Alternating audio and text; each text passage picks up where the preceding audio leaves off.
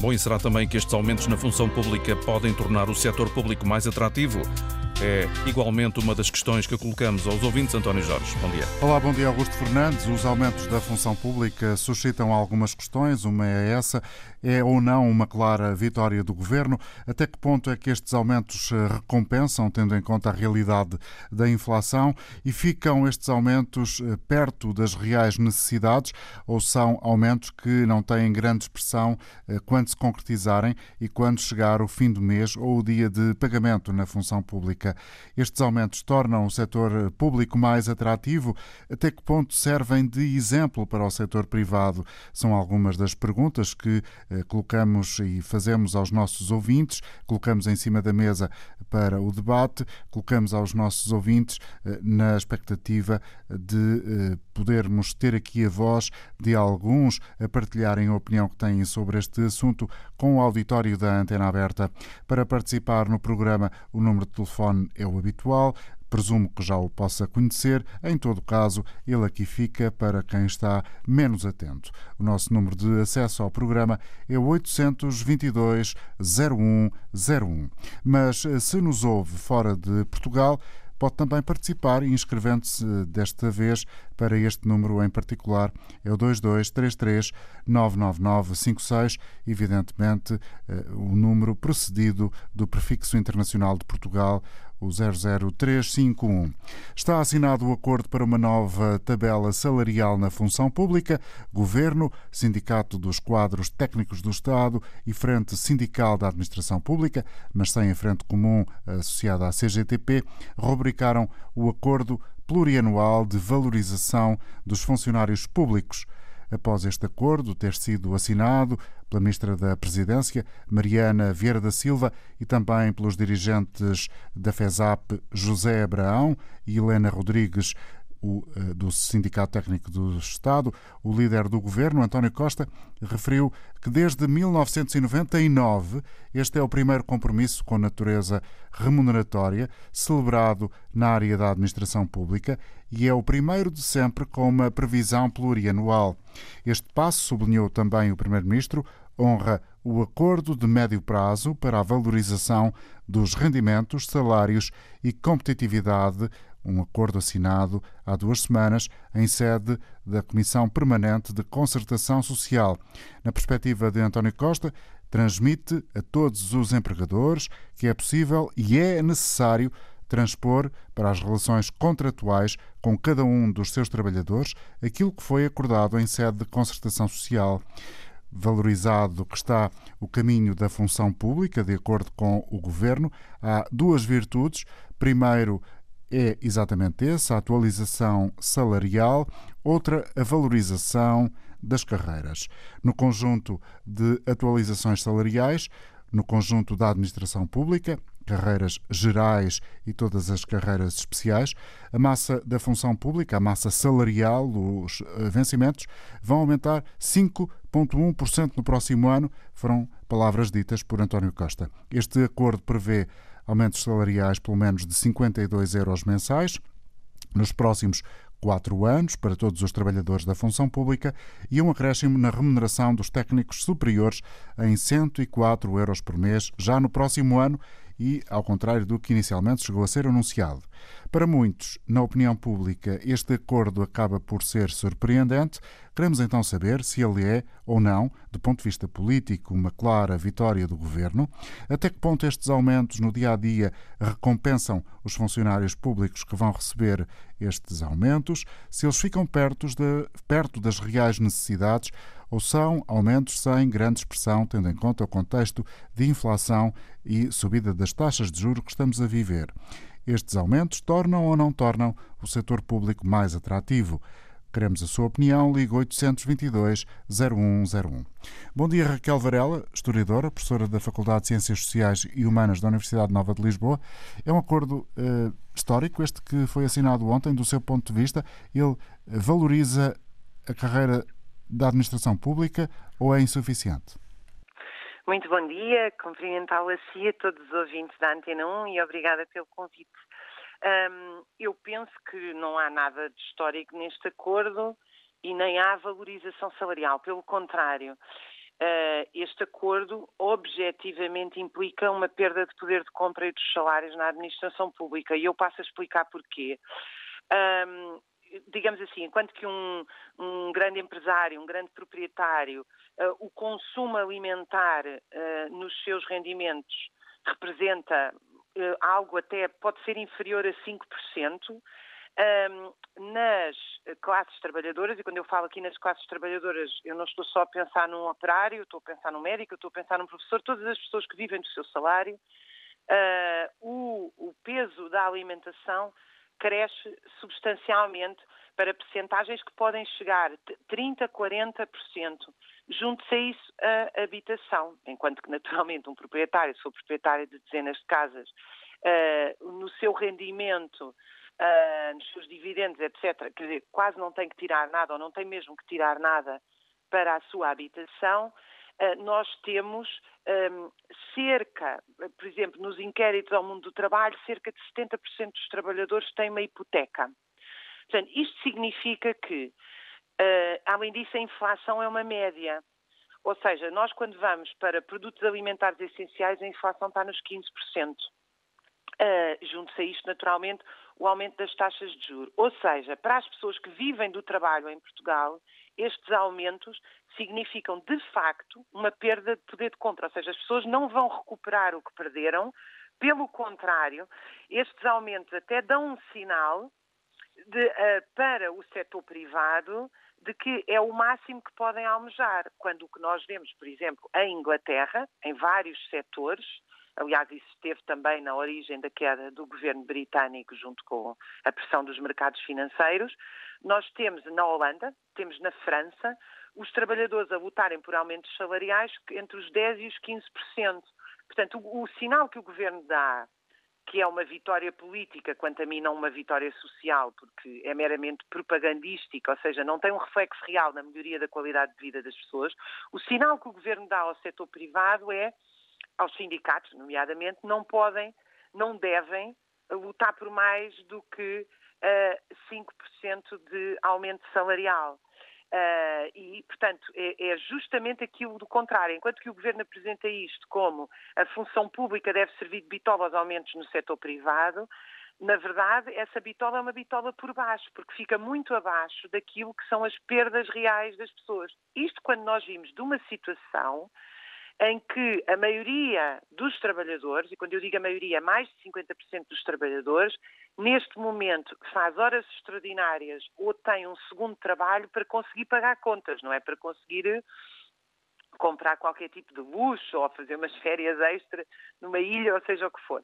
Portanto, as pessoas em Portugal trabalham uh, e não conseguem, com o seu salário regular, pagar as suas contas. E isto, volto a dizer, está-se a passar no trabalho mais indiferenciado, como no trabalho uh, muito qualificado. Raquel Varela, as estruturas representativas dos trabalhadores que assinaram este acordo contentaram-se com migalhas? Contentaram-se com migalhas. Uh, e, na verdade, como eu volto a dizer, é menos do que migalhas, porque isto significa que nós vamos entrar no próximo ano e as pessoas vão ganhar uh, cada vez menos porque os custos, quer dizer, isto é fácil de compreender, estão, todos, estão a aumentar, quer do ponto de vista da cesta básica, do cabaz alimentar, quer do ponto de vista da habitação, e é aí que residem os dois grandes uh, custos uh, de quem trabalha. Agora, em todo caso, aqui, é, melhor, pergunta... é melhor ter alguma coisa do que não ter quase nada? Pois, quer dizer, isso é sempre. é melhor estar vivo do que estar morto, não é? Lá para Alice não diria melhor como dizia alguém. Uh, agora, a questão central, e eu acho que a sua pergunta sobre as estruturas sindicais deve nos fazer refletir, porque uh, quer as estruturas que assinaram este acordo uh, e que, quanto a mim, não estão. Um, não estão a, a, dizer a verdade aos trabalhadores, afirmando que elas estão a recuperar eh, poder de compra, quer as estruturas que não assinaram, o que nós assistimos é uma grande resignação por parte das estruturas sindicais em geral, ao contrário, como eu referi, de outros países. Ou isso seja, isso é, é uma linha identitária no que toca a, a, aos sindicatos e ao seu ADN em Portugal? Eu não diria que está no ADN, porque nós temos muito pouco de natureza e muito de históricos, não é? Quer dizer, nós assistimos a lutas sindicais importantes nos últimos anos, na Auto Europa, nos estivadores, nos motoristas de matérias perigosas, nos enfermeiros, um, e assistimos a lutas sindicais importantes. Diria que o último grande, tirando estes exemplos que eu dei, o último grande momento de lutas sindicais foi na viragem dos anos 80 para os anos 90, sobretudo nos anos 80 até à derrota, a famosa derrota da Lisnave. Uh, portanto, eu não acho que esteja no ADN. Agora, que o comportamento que os sindicatos não têm conseguido recuperar, na sua maioria, a capacidade de luta e, por causa disso, têm perdido grande influência, tanto que nós, quando falamos de um acordo sindical, repare nestes números que eu vou dar. A taxa de sindicalização em Portugal no setor público é 18%, no setor privado é 9% e a CGTP representa menos de metade destes trabalhadores. Ou seja, quando nós dizemos que foi assinado um acordo, foi assinado com quem? Quem é que estas estruturas sindicais representam? Sendo que a maioria dos trabalhadores em Portugal não é sindicalizado e dos que são, a maioria não são sindicalizados na UGT. E, portanto, eu não diria, por isso é que eu não vejo isto como uma vitória política, evidentemente que parcialmente é, porque, quer dizer, o governo não tem contestação e, desse ponto de vista, é inegável afirmar a vitória, mas eu diria que é uma vitória eh, de, com pouca substância, com pouco substrato, porque a maioria da sociedade encontra-se eh, não só descontente, como numa situação, os números da pobreza de que se falou muito agora e que evidentemente são muito conhecidos pelo INE há muitos anos, na verdade são superiores. Isto é, o, quando nós falamos em quase 5 milhões de pobres, nós estamos a falar de um valor em que se diz que as pessoas conseguem manter o mínimo calórico e ter acesso a serviços mínimos. Quando, quando nós, se olharmos para o número de pessoas que se consegue alimentar com proteína de qualidade, legumes e vegetais, que consegue viver numa casa confortável, onde apanha sol, onde tem boa temperatura, arejada, etc., que consegue ter progressão cultural e educacional. São indicadores ter... que não constam nessa análise. Não constam, porque se constarem, nós temos uma taxa de pobreza Sim. real na ordem dos.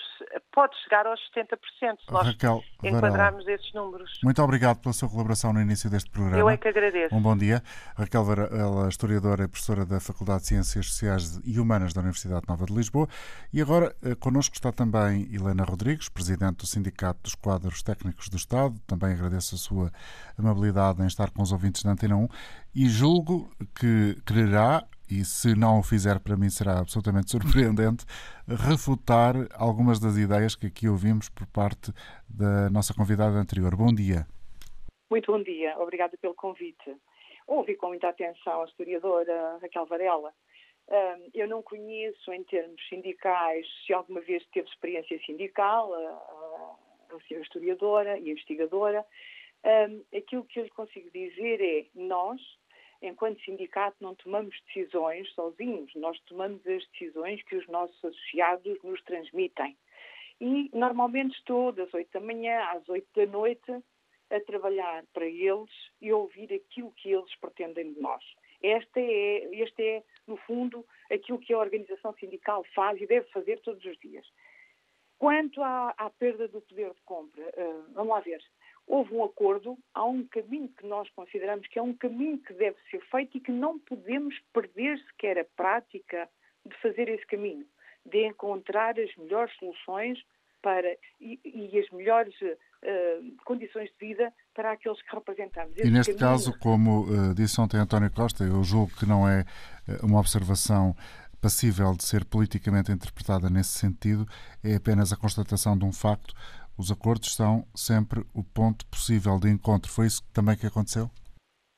Foi isso que aconteceu, mas da nossa parte é, acima de tudo, é perceber que do outro lado há uma vontade de negociar. E houve um caminho feito até chegar a este ponto. Houve um caminho, houve uma aproximação. Há mais coisas para fazer. Estamos a perder de compra, a perder, perder de compra. Estamos, estamos todos claramente este 2023 será assim, não sabemos o que vem, e 2024 vamos continuar a lutar por melhor. Ainda que seja um acordo para a legislatura, não, não estamos obrigados a não. Temos que almejar mais e querer mais, e portanto vamos continuar. E quando digo lutar, é trabalhar para trazer melhores condições de vida. é verdade que a sindicalização é baixa, ainda que nós não nos possamos queixar. não, conheço, não conheço de facto a prática da historiadora no sindicalismo, gostava também de ter ouvido propostas para avançar, mas neste momento aquilo que nós tínhamos a certeza e que os associados nos transmitiram, e não só os associados, porque temos muita, muita correspondência e muito contacto de gente que não é associada e a quem nós respondemos e ajudamos, uh, dizendo-nos que, não fazendo isto, o governo faria exatamente a mesma coisa ou pior.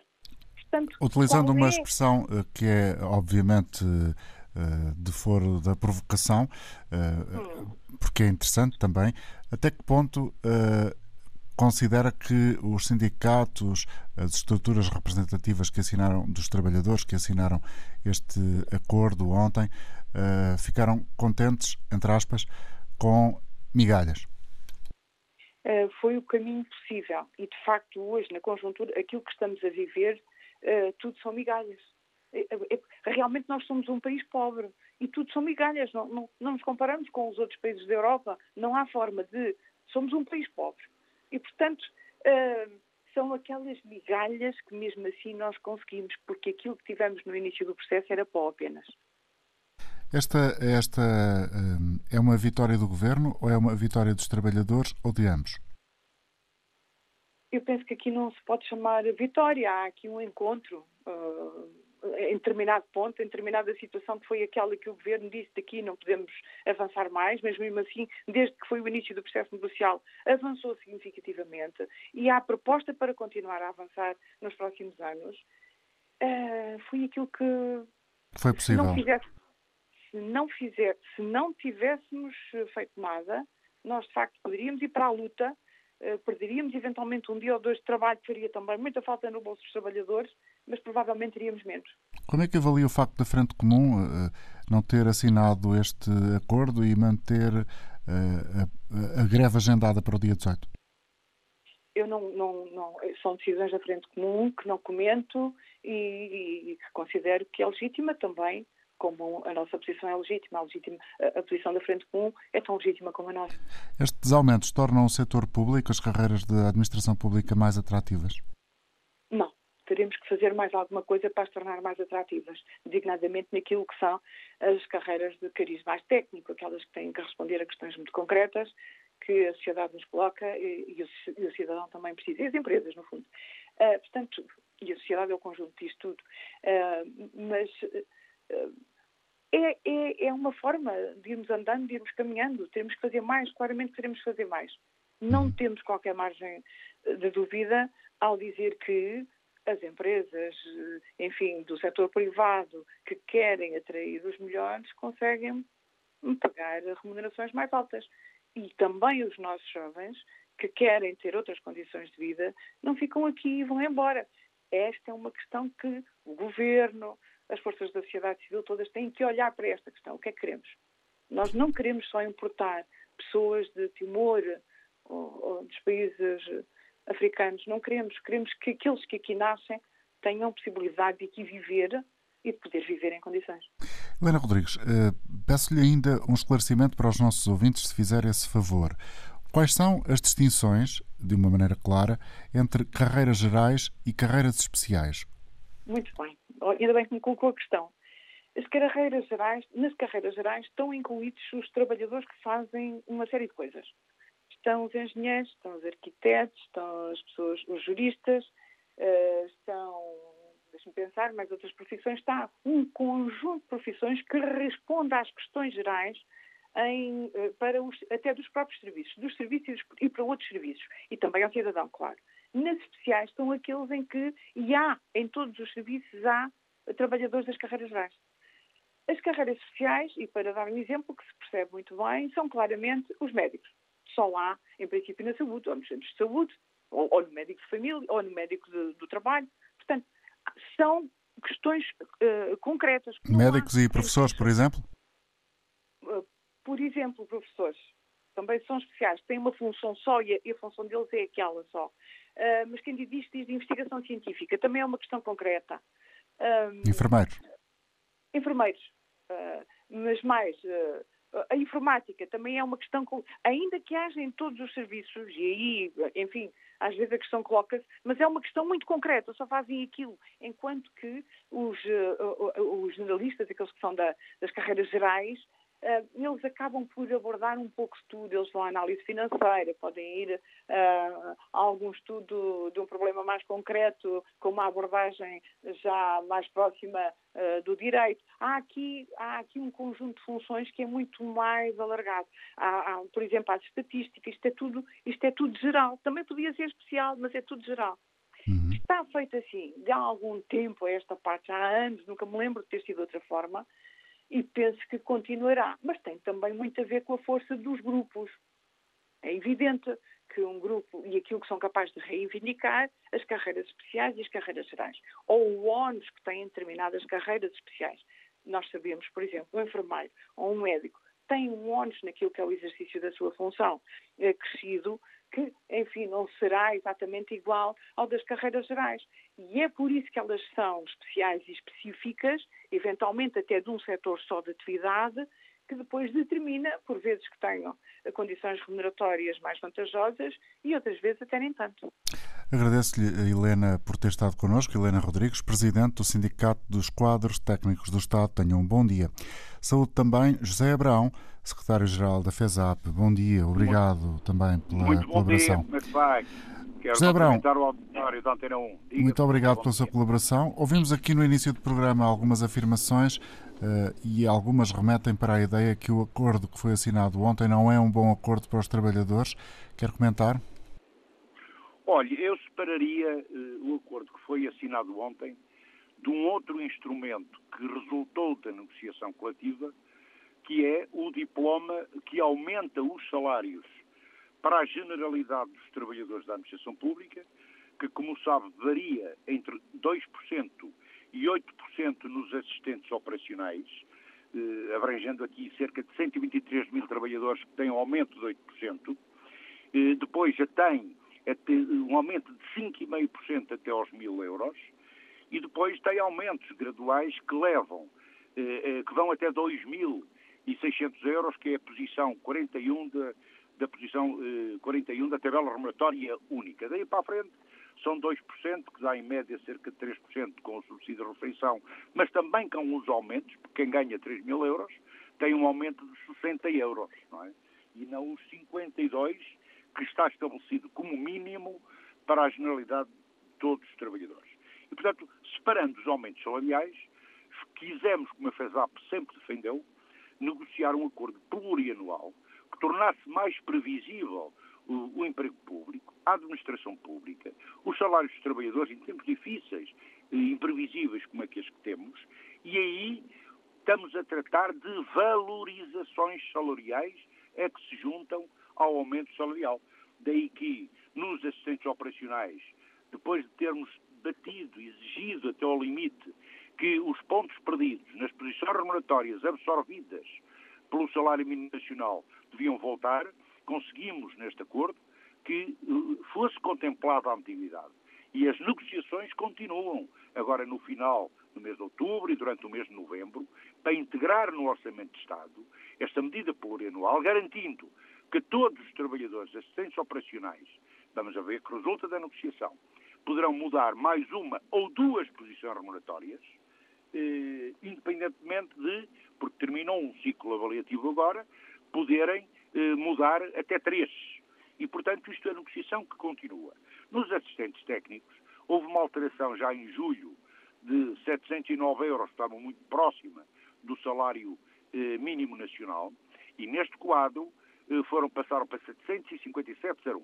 Agora vão ter o aumento de 52 euros e 11 cêntimos e mais 52 desta valorização, o que totaliza 104 euros para a categoria de uh, técnicos tec, superiores. Tec, técnicos administrativos. Okay. No, já vamos aos técnicos superiores. Técnicos administrativos, que são milhares de trabalhadores, técnicos, uh, assistentes técnicos, que vão ter 104 euros de aumento eh, é que se junta, portanto, o salário eh, de 52 euros, mais uma valorização de 52. Os técnicos superiores foram valorizados igualmente em julho. Quem estava na primeira e segunda posição remuneratória teve um aumento que passou de 1.215 para 1.268. O Governo comprometeu-se a alterar a terceira e a quarta posição remuneratória. A FESAP sempre defendeu que isto devia ser para todos os técnicos superiores. E é um ganho com este acordo. O, todos os técnicos superiores, entre a terceira posição remuneratória e a décima quarta, vão beneficiar do aumento de 52 euros e 1 cêntimo, mais 52 de valorização que é qualquer coisa que já não assistíamos há anos. Então, na prática, para, para que, enfim, clarificamos esta ideia junto do nosso auditório, porque é essa a ideia que está a passar e eu peço ao José Abraão para, para comentar, temos um, um aumento idêntico em termos uh, de quantia, 104 euros, para os técnicos administrativos e técnicos superiores. Exatamente assim. É o que consta do acordo. São medidas que vão ser agora operacionalizadas na negociação eh, que vai durar antes da votação final do Orçamento de Estado, da, da votação final global, para produzir efeitos a 1 de janeiro de 2023. E, portanto, por isso é que eu digo que o acordo não é desvalorizável e é benéfico porque protege melhor os trabalhadores perante a incerteza eh, e perante a imprevisibilidade e garante, no mínimo, não é, que se criem as condições para melhorar a qualidade do emprego público, reter competência, recrutar os melhores, sejam assistentes técnicos, assistentes operacionais ou técnicos superiores, para não terem que, na presença da melhor ou da mais formada geração que temos no país, terem que sair para fora do país. Estes aumentos, José Abraão, da Frente Sindical da Administração Pública, estes aumentos tornam o setor público eh, mais atrativo? Olha, é um passo, é um passo que se dá na justa medida em que o que está no acordo repare bem, um técnico superior que há meia dúzia de meses atrás entrava para a administração pública e vinha ganhar 1.215 euros, até ao final da legislatura, como aliás todos os trabalhadores da administração pública, terão uh, um aumento de 208 euros até 2026. Isto significa que os técnicos superiores chegarão a 2026 a entrar para a administração pública por 1.476 euros. É tudo o que nós queríamos? Não. Por isso é que a gente diz que é insuficiente. Mas para o ano estaremos a negociar novamente os aumentos salariais para o ano de 2024. Uhum. E repare bem, estas medidas aplicam-se também a carreiras revistas, carreiras especiais de nível 2, que poderão ter idêntica valorização por consequência da negociação, que há de terminar antes da votação final global do Orçamento de Estado. Mas tem outras vantagens. Queremos também rever as carreiras nível 2 e nível 3. As não revistas, que, estão, que já existem desde 2008, 2009. É preciso alterar os polícias municipais que ganham 709 euros. Os técnicos profissionais de reinserção social que ganham 709 euros, não há trabalhadores, e veja bem, ainda hoje a notícia de manchete num dos jornais, que estão a ser substituídos por empresas contratadas para a vigilância. É preciso alterar os nadadores salvadores, é preciso alterar a emergência médica. Repara bem, ganham, médica ganham 709 euros. Estes trabalhadores também têm direito a ser valorizados. E no acordo que assinamos, claramente que está lá a valorização por revisão destas carreiras. Isto é fundamental. E no que diz respeito, por exemplo, já agora, ao CIADAP. o CIADAP é o Sistema Integrado de Avaliação de Desempenho da Administração Pública. Tratando-se do primeiro acordo assinado neste século disse-o ontem, quando assinamos o acordo, eh, o CIADAP, repara bem, os pontos remanescentes da avaliação de desempenho vão passar a contar para o futuro. Volta a ser anual, em benefício dos trabalhadores. É preciso alterar o CIADAP para resolver o problema das cotas. Está em cima da mesa, naturalmente, a sua alteração. Mas queremos também dizer que temos um aumento no subsídio de refeição com 5,20 euros, que vai ter retroativos a outubro deste ano de 2022. Uhum. Portanto, digamos, vamos ficar ricos? Não. Sempre dissemos que era insuficiente.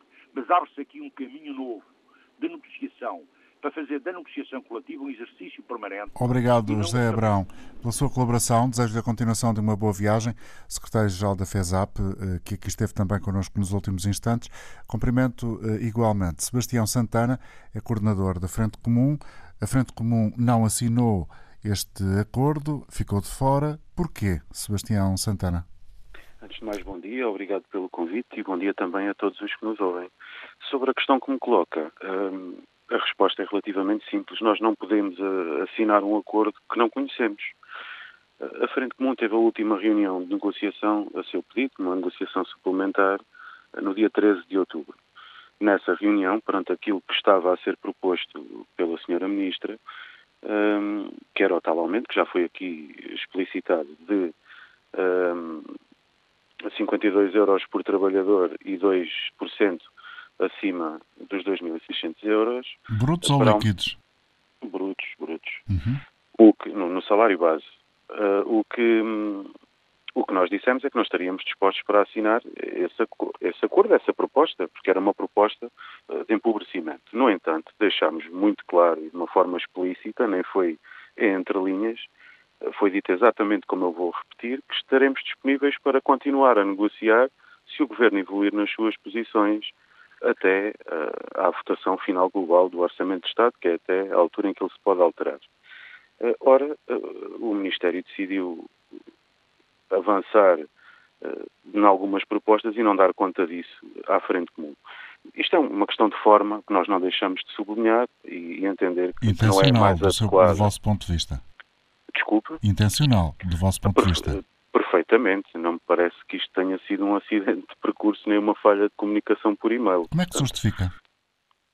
Não justifico, uh, não justifico. Uh, enfim, a Frente Comum tem uma perspectiva diferente da perspectiva que as outras duas estruturas sindicais têm sobre esta matéria e jamais assinaríamos, deixe-me adiantar, esta proposta e já lá vou em pormenor explicar porquê. No entanto, não nos furtamos nunca a processos negociais. Portanto, entendemos é que o Governo, neste caso concreto, uh, escolheu outros, outros interlocutores uh, que não a Frente Comum e lá terá os seus motivos uh, para o fazer.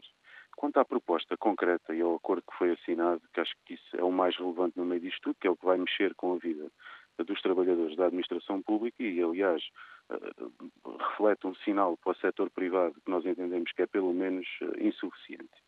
Então vejamos. Eh, de fora deste acordo ficam eh, a esmagadora maioria dos trabalhadores eh, da administração pública em relação à evolução da proposta inicial.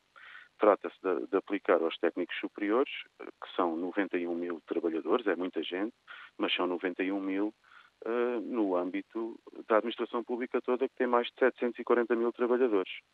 Mesmo este aumento de 104 euros, que eu entendo que possa parecer, eh, enfim, um valor grande, 104 euros, estes 104 euros são 5,6% do salário, representam um aumento de 5,6% no salário médio dos técnicos superiores. Isto num ano em que já todos os trabalhadores deste país, incluindo naturalmente os da administração pública, perderam um salário durante este ano, vinham a acumular perda salarial desde 2009 até janeiro deste ano, que já ultrapassava os 15%, e vão acabar este ano com uma inflação de 7,8%. Ou seja, sendo uma proposta aparentemente generosa, trata-se, no concreto e na vida das pessoas, de continuar a empobrecer, que é um caminho que a Frente Comum não aceita e quer ver interrompido.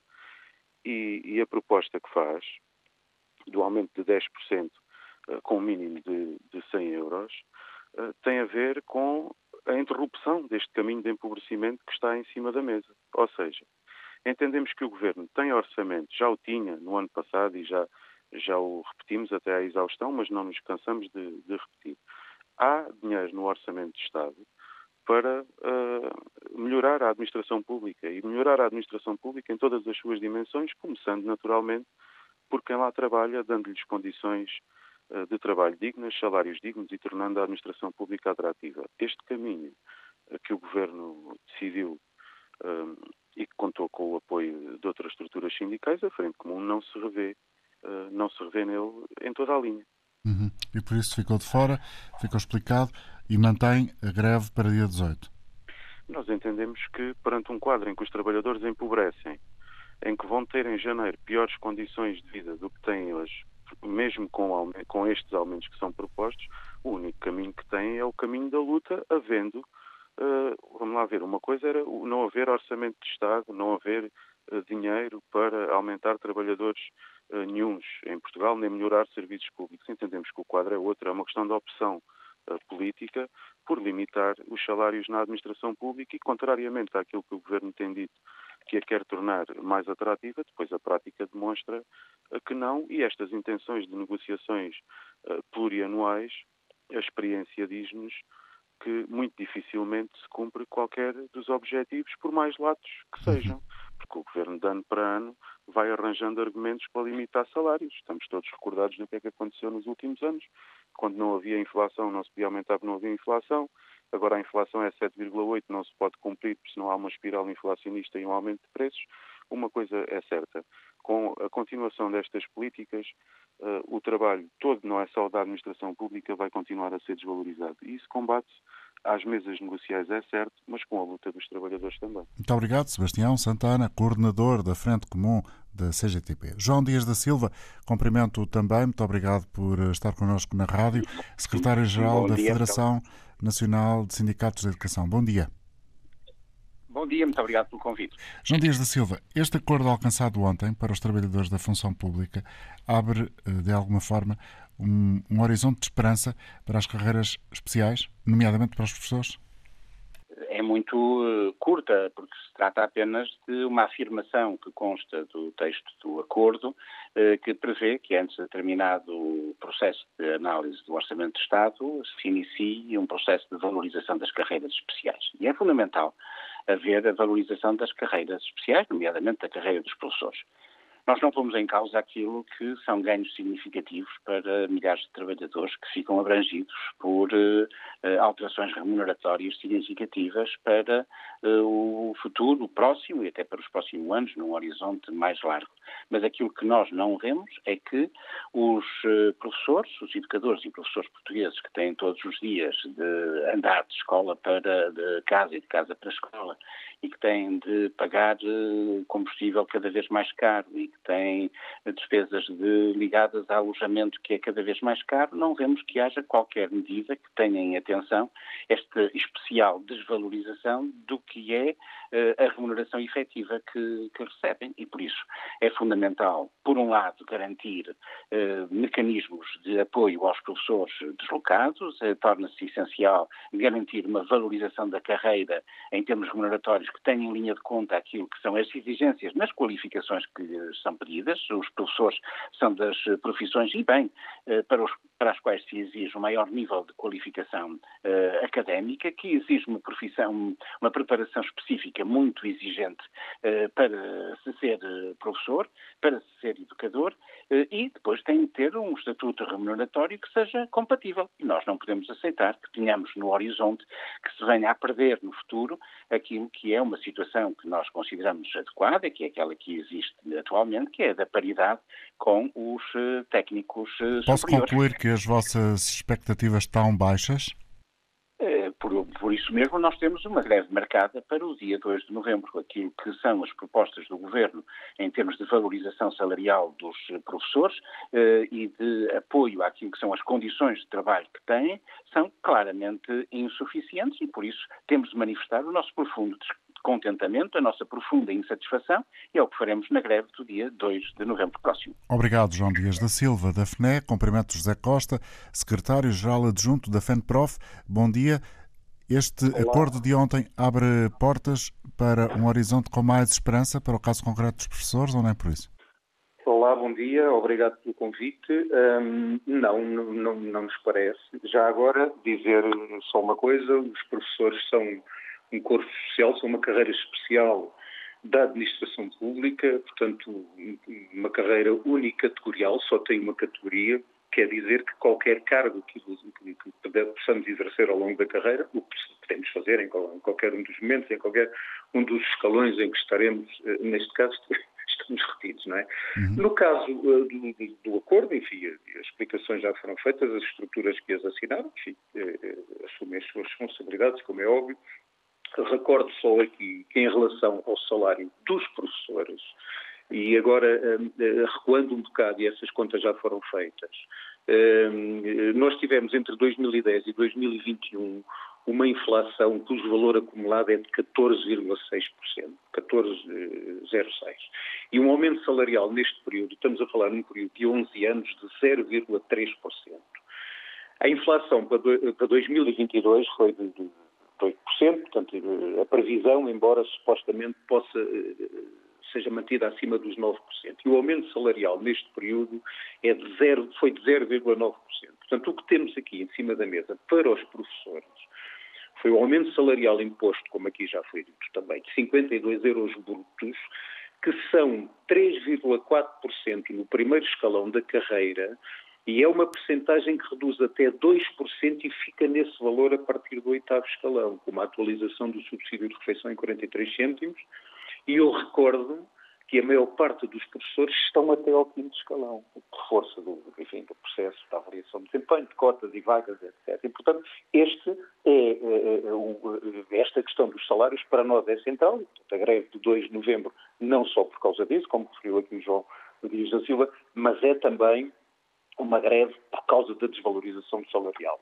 Recordo aqui num acordo, eh, não sei se é no acordo, se é numa adenda ao acordo, a questão dos, dos tais 104 uh, euros de, uh, para os técnicos superiores. Os professores não estão abrangidos por estes 104 Ficam euros. Ficam de fora desta realidade. Exatamente. E eu recordo que desde 1986 que existe esta paridade no topo entre a carreira docente e dos técnicos superiores da administração pública, até porque têm o mesmo grau académico, são, são, são, são técnicos superiores da administração pública, a carreira de pessoas é uma carreira de corpos sociais, de, licenciados, no mínimo, não é?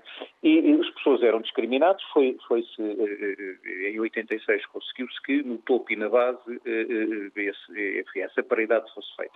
Isto a acontecer implica um recuo de cerca de 40 anos no que concerne à paridade entre as duas carreiras, mas recordo que os professores têm, eh, eh, e isso não acontece com as carreiras de técnico superior, que nós sabemos, né? está amputada em mais de seis eh, anos e meio de tempo de serviço cumprido, mas não recuperado, o que não aconteceu com os técnicos superiores que recuperaram todos os pontos, e tem também uma perda à carreira docente 3 a 5 anos de serviço nas transições entre estruturas diferentes de carreira. Recordo que, após a aprovação do Estatuto da Carreira entre 89 e 90, entre 89 e 90 já houve três, pelo menos três, eh, alterações à, à, sua estrutura de carreira e em cada uma dessas alterações houve professores que perderam tempo de serviço que também não recuperaram e que se pode juntar àqueles seis anos e meio de tempo de serviço recuperado. Apesar, e, e repito, apesar de ser uma, uhum. uma carreira horizontal, portanto uma carreira única categorial, é uma carreira que está sujeita, e penso que é única, a vagas na, na profissão para os dois escalões. E isso retém milhares de professores em cada um destes escalões e nos outros também. E, portanto, isto é, é um orçamento, é, é, é um orçamento falando especificamente um orçamento de Estado e que nos leva também à greve de 2 de novembro, que, além do mais, prevê um decréscimo de 7,6% na despesa com a educação e, portanto, este é um problema real que está em cima Zé da Costa, mesa. Essa questão do Orçamento de Estado vai ser relevante na okay. discussão pública nos próximos dias. Muito obrigado. Estamos a aproximar-nos do meio-dia, faltam poucos minutos, cinco, e a esta hora em Inglaterra, em Londres, em particular, em Downing Street, eh, na residência oficial do Primeiro-Ministro, o novo Primeiro-Ministro do Reino Unido, Rishi Sunak, já está a fazer o primeiro discurso, depois de ter sido indigitado pelo rei Carlos III. Vamos dar conta disso certamente ao meio-dia. Antes disso, vamos ouvir Paula Teixeira, que está connosco em Vila Nova de Gaia, sobre a matéria que discutimos hoje no programa. Bom dia, Paula. Paula, bom dia. Paula Teixeira, bom dia. Não está. Nuno Antunes, em a ligar da Amadora. Bom, bom dia, dia, Nuno. Bom dia. Um, então, um, vamos fazer isto em traços muito rápidos. Em traços muito rápidos foi, foi, interessantíssima, foi interessantíssimo ter ouvido todas as opiniões. Destaco uh, o facto de quem assinou o acordo nem sequer tem entusiasmo em defender este acordo. Depois vejo que uh, este acordo é um empobrecimento não só da administração pública, mas de todos os portugueses. E é um empobrecimento porque os, os, próprios empresários seguem a bitola da administração pública. Olha, a bitola da administração pública não cobra a inflação. O que, é, o que é que isso vai dar? Vai dar um empobrecimento dos funcionários públicos, vai dar um empobrecimento de todos os trabalhadores, dado que os funcionários, dado que os empresários seguem essa bitola e dado que mesmo quem assinou o acordo não manifesta um entusiasmo porque sabe que este acordo é um acordo de empobrecimento, então uh, significa que uh, já se perdeu um salário para a, para a inflação, vai-se continuar a perder, vamos continuar. Já estamos numa crise, não estamos numa crise ainda económica, até porque vamos crescer este ano, mas já estamos numa crise social e veja-se as notícias de roubo de alimentos, de, de de todo o tipo de situações em que revela uma crise social que começa já a ser grave e vamos ver uh, se uh, as próprias organizações que apoiam as pessoas mais pobres vão ser também as pessoas da classe média, se terão capacidade.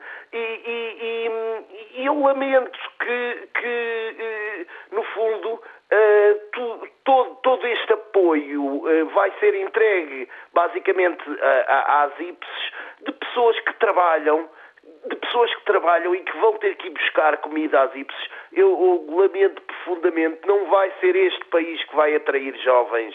Uh, não vai ser este país que vai atrair os jovens qualificados. Falar em jovens, uh, Nuno, vou ouvir, se me permite, a Paula Teixeira, que julgo que agora sim estará a ouvir-me porque ela é técnica de geriatria, portanto, o oposto da população a que se estava a referir o uh, Nuno Antunes. Bom dia, Paula. Bom dia, como está?